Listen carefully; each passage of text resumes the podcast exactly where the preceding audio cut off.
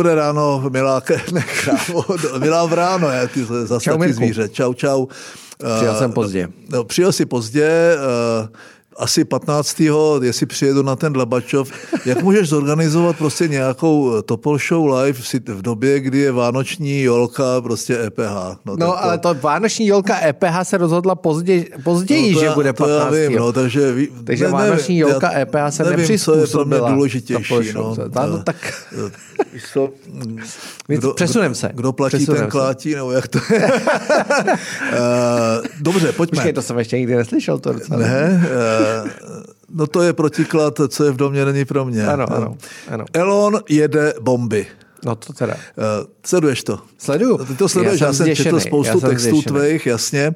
Tak eh, kde, kde jinde by se mohli utkat eh, dva z nejbohatších lidí na světě, to je Elon Musk a Tim Cook jo, z Apple, eh, než na Twitteru, jo, na, na jedné platformě jednoho z nich. No, to je jako docela pika, pikoška, eh, kdy Elon naškl Tima, že sabotuje vlastně Twitter na, na platformě Apple a chce ho, chce ho jakoby stáhnout postupně z App Storeu, tak se to vyřešilo, ti velcí kluci se vždycky domluví, jo? Elon přijel za Timem a říká, Time, nedělej kozy, jako, eh, tak se nějak domluvili, takže zřejmě k tomu nedojde. Eh, Apple trochu zvoní hrana, eh, jestli to trochu sleduješ, tak Apple, to ty texty, které jsou tady moc ne, že Apple se míní stahovat z Číny, protože, protože iPhone 14 se nedostane v plné výši na vánoční trh, což je docela jako finančně, finanční bomba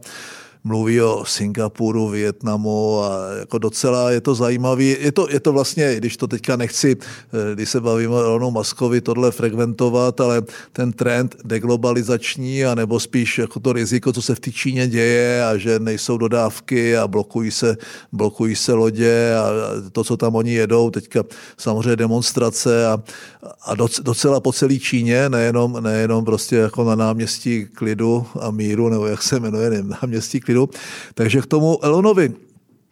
Dobrý, tak se ti nejbohatší kluci pohádali na Twitteru, ale to není to, to není to jako nej, nej, nej, nejpikantnější. Eh, Myslím si, že tak, jak všichni jsme tušili, že, že speciálně v Americe asi nejenom eh, ti takzvaní liberálové, což znamená eh, u těch demokratů minimálně socialisti, někteří z nich polobolševici, opravdu zasahovali do obsahu toho Twitteru. Myslím, že ta nejznámější kauza je Hunter Biden a jeho, jeho notebook, eh, syn prezidenta Joea Bidena, eh, kdy, kdy je prokázáno, že ten tým kolem, kolem Bidena zasahoval do toho, blokoval, eh, blokoval účty, rušil účty, rušil tu soukromou korespondenci, která na Twitteru jde a vlastně zamezil zveřejnění a vůbec třeba sdílení některých, některých věcí, jako byly ten text na New York Post a tak dál, docela brutálním způsobem. To znamená, potvrdilo se, potvrdili se ty nejčernější obavy, že to, co jsme si o tom mysleli, tak ta skutečnost je ještě daleko horší.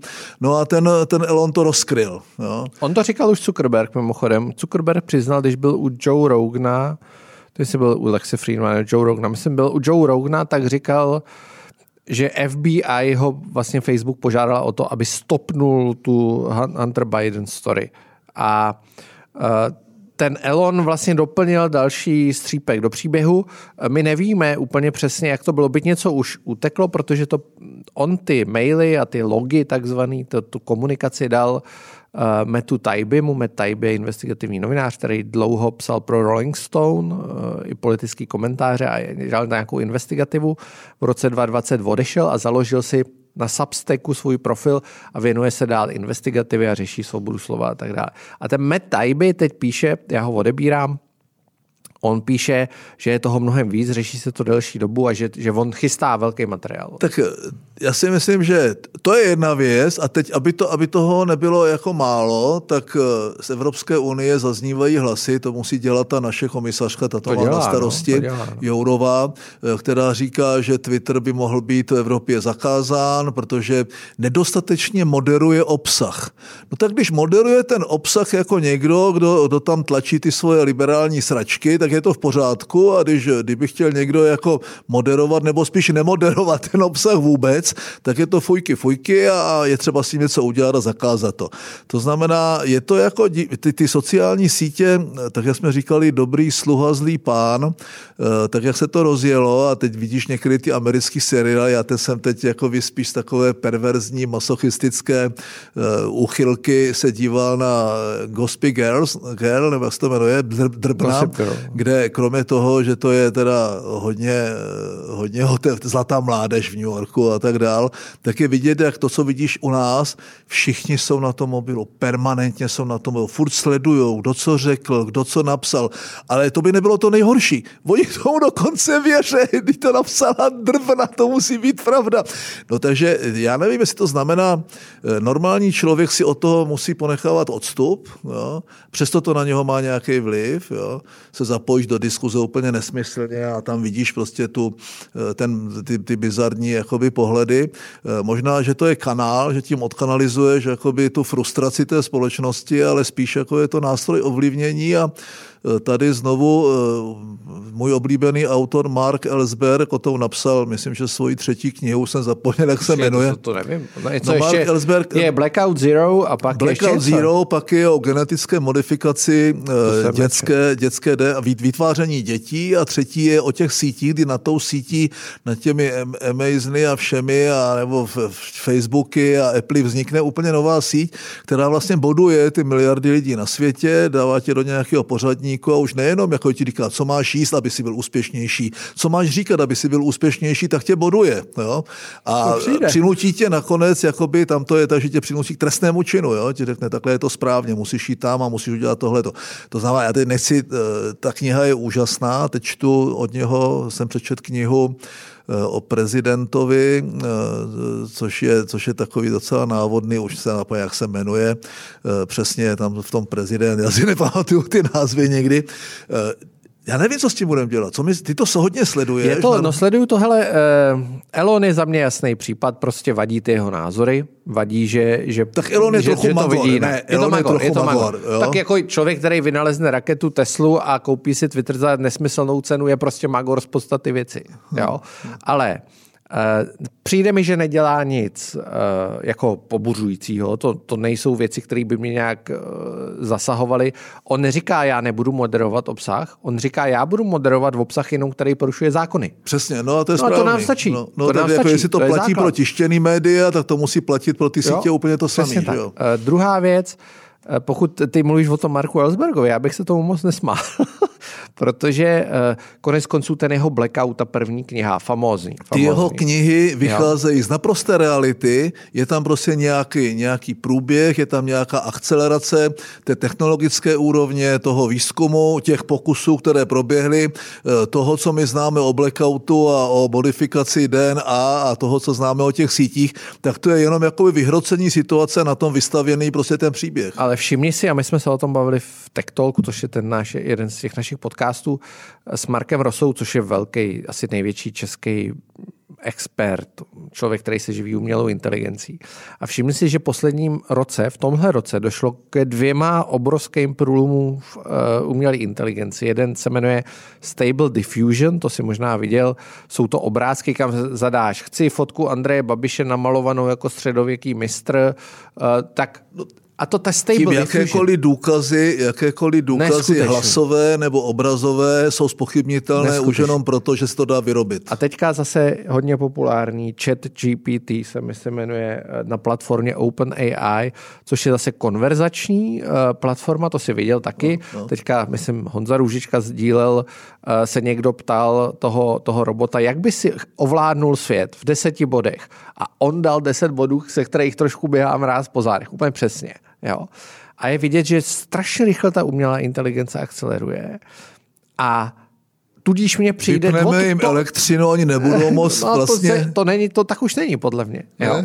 Ale mně přijde, že to, co my tady řešíme ohledně Twitteru a Elona, je sto let za opicema. Že ta debata už taková není. Jo? Je, je to důležitý a tak. Ale teď, OK, máme tady dva průlomy v umělé inteligenci, minimálně dva, ono jich bude mnohem víc. A teď hele, s tím by se měli něco dělat. Jo? Evropská unie něco chystá tak, ale je to pozdě. No ale to, je co to chystá pozdě. Evropská unie, je vždycky za prvé špatně Pozdě, a za druhé špatným pozdě. směrem, za třetí pozdě a za čtvrté je to z jiných pozic. Jo? Jim nejde o to, aby zamezila. Ona chce jenom někomu zamezit, že jo? A hlavně Aby, já, neříkali, aby někdo neříkal eh, za všechny problémy energetické Evropské unie může Green Deal a Německo, tak to je politicky nekorektní, ale bohužel to je pravda. a dochází k zvláštnímu paradoxu, kdy uh, ta umělá inteligence třeba umí programovat. Napíšeš, napiš mi program, který udělá tohle, tohle, tohle, a on ti to napíše. A je samoučící? Je, samo, to naprosto samoučící, samoučící. no, jo. jasně, Nepotřebuješ programátora, nepotřebuješ právníka, nepotřebuješ novináře, no vůbec, jako proč já bych potřeboval novináře, to se vší úctou tady ke svým kolegům, který tady sedí, ale když já řeknu, eh, napiš mi story nebo komentář na téma takový, takový, v tomhle zabarvení, chci konzervativní komentář o sňatku s- stejnopohlavních sňacích, tak on mi nepochybně vystřelí velmi brzy špičkový komentář. Nepotřebuji nic víc. No. Jo? A dojde k tomu, že vlastně... A navíc se u mužů snižuje ta hemživost. Přesně. Jo? No. No. no a počkej, a dojde k opaku. Dojde k opaku. Ty, ty intelektuální profese chcípnou, ale ty, ty živnostníci, ty uh, dělníci, ty uh, instalatéři, ty budou potřeba. Jo? Ty budou, to bude ten biznis. Tak na to budeš mít ale ty roboty a t... No tak ale na instalatéra doma robota mít ještě dlouho nebudeš, jo? Ale na právníka, na na právníka, na právníka máš robota už dneska, prakticky. Jo? tak pořád tam chybí ten lidský prvek. Jo. No dobrý, eh, takhle, No, ale- vi- viděli ale jsme vidíme, x, kam to jde, vidíme, kam viděli to jde, jsme no. x filmů a četli x knih eh, na to téma. Eh, Všechny jsou, všechny jsou jakoby docela děsivý. Eh, Někde se to musí zastavit, nikdo neví kde. Jo. Já se na to těším strašně. Až se to zastaví? Ne, já nechci, aby se to zastavil. Já se těším, že se to jako rozjede, že to bude... Fakt, jo. No, to bude Já se fantastický. já já se na to sci-fi. netěším. A Já žít z sci-fi je skvělý. Je, sci-fi a fantazie je něco, co já nečtu v zásadě. no. Jo. A sci-fi čteš, Mark Asberg je sci-fi. No, Víceméně. To, mně to už nepřipadá jako úplně No, sci-fi. to je jo. skvělý, ne? To při... Ale No, jako, já čtu skandinávskou krimi. Jo. Já prostě... Ale na druhou stranu, s takovýhlema možnostma, který ta umělá inteligence nabídne, opravdu směřujeme někam, kdy tady bude... Ale když potom se mají pravdu ti, že lidí je moc a že jich tolik nepotřebujeme. Ne, no, ne, a to ne. vede, vede Oni budou samozřejmě k nápadům. trávu. Ne, Jako, to, mi- to vede k nápadům, jak, jak počet těch lidí redukovat, jak redukovat tu jejich životní úroveň. To už tady všechno bylo. Ale už... myslíš si, že nějaký téma klimatu... Římský klub, myslíš si, myslíš si, že téma klimatická změna ve chvíli, kdy dojde k obrovskému rozvoji AI, umělé inteligence, ve chvíli, kdy dojde k obrovskému technologickému skoku v energetice, ke kterému dojde dřív nebo později, myslíš si, že to někoho bude zajímat? Reálně? Já nevím, já to je nevím. téma na dva roky. Já bych, já, bych, já bych radši, kdyby já bych radši, kdyby to zůstalo, jak to je. To se nestane. No to já, To se nestalo to já nikdy. tuším, se to nestane, ale podle mě se to jako vyvíjí špatným směrem a uh, to já, válka strojů. No. Ale my to budeme jenom sledovat. ne, oni ti nenechají to jenom sledovat. Ty budeš sloužit těm strojům. No my už ne asi, člověče. No tak My už dobrý. ne. No, Naše děti. Strašný. Poslouchej, já, jo, ty si teďka natočil tři insidery, dva už jsou venku, to byl Petr Pavel a Danuše. Nerudová. Minule si anoncoval eh, ten rozhovor s Andrejem Babišem, asi hodinu a půl nebo dvě hodiny. Dvě hodiny dvacet. Dvě hodiny Nejdelší dvacet, to je neuvěřitelný. rozhovor s Andrejem Babišem. Eh, trochu, trochu poust. Já jsem, já jsem to ještě neslyšel, čekám na nějakou delší cestu, ať si to pustím.